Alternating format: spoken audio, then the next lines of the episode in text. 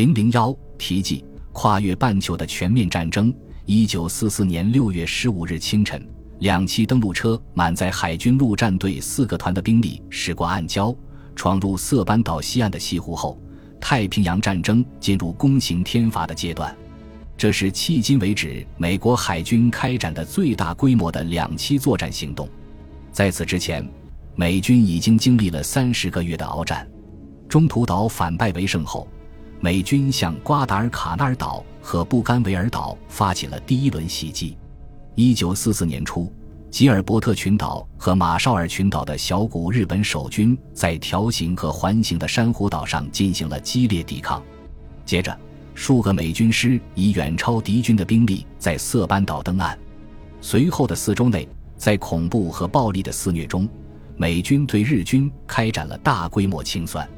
马里亚纳群岛战役是对美国太平洋舰队实施越洋打击能力、综合作战能力的首次重大考验。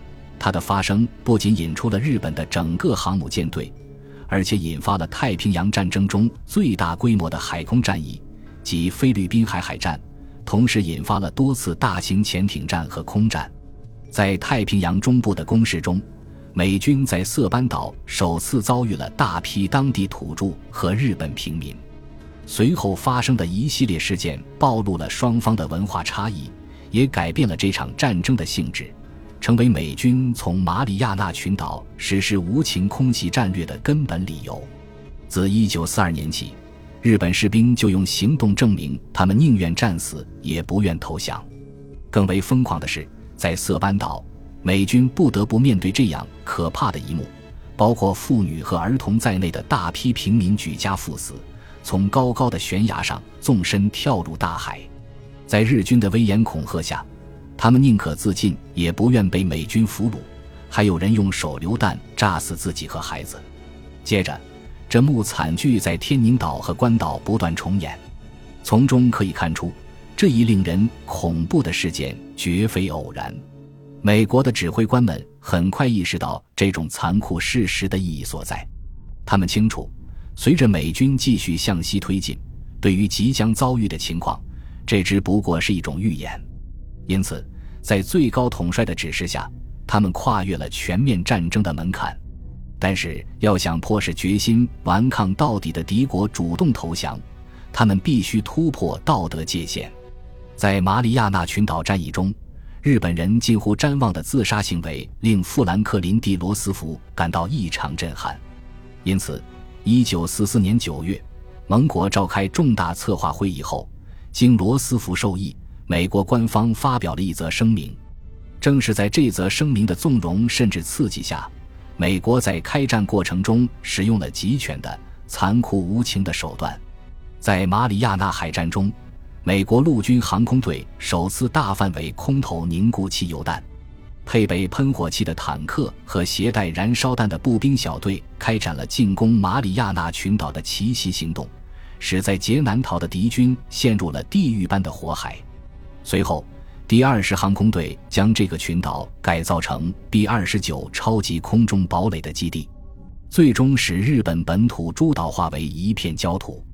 虽然从数十年前起，美国海军就开始对攻打太平洋中部进行演练。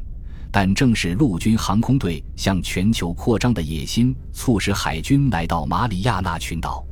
由于亨利·哈普·阿诺德、柯蒂斯·李梅和保罗·蒂贝茨等人急于进攻日本腹地，道格拉斯·麦克阿瑟终于不再反对海军选择的跨太平洋作战路线。在马克 ·A· 米切尔的指挥下，雷蒙德 ·A· 斯普鲁恩斯出动了第五舰队的航空母舰。随着里奇蒙德·凯利特纳率领的两栖部队大举进犯，太平洋中部的局势已不可逆转。海军、两栖部队和战略空军三管齐下，发动了强大攻势，开辟了通向日本的空中走廊，使美军得以向日本本土投掷原子弹。这是人类有史以来第一次在战争中动用核武器。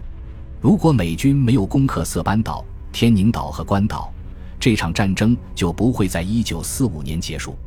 本书着重讲述了步兵营、海军特遣队和航空中队等形形色色的作战部队在马里亚纳群岛战役中如何进行调遣，如何同仇敌忾，打赢了这场跨半球的全面战争。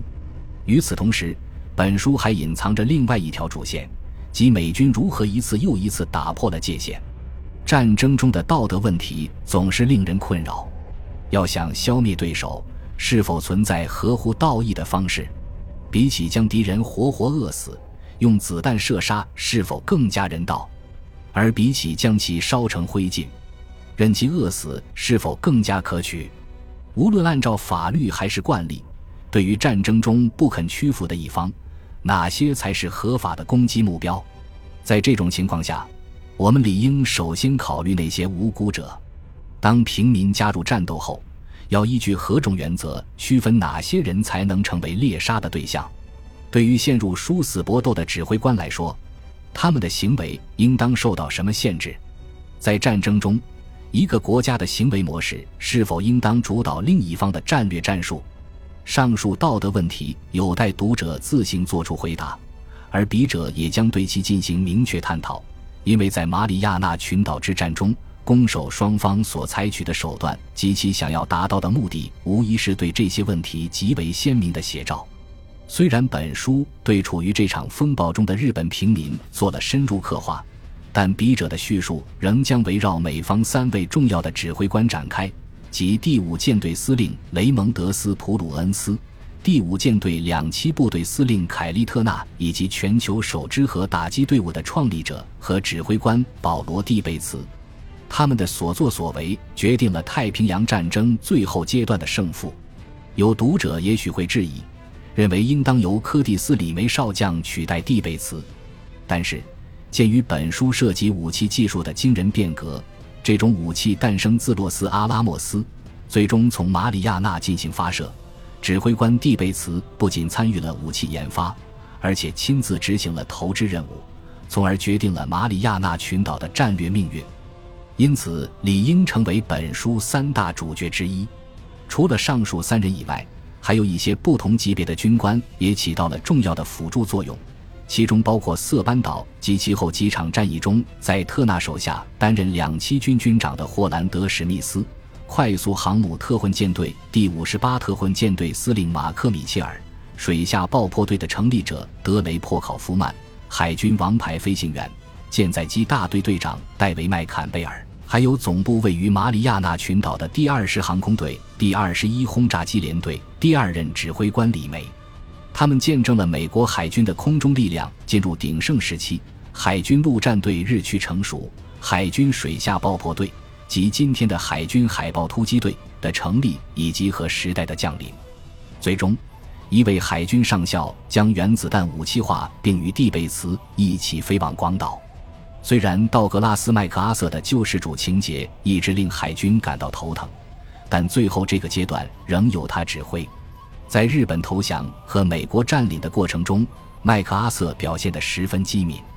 他既与战败后的天皇保持合作，又通过对方发号施令。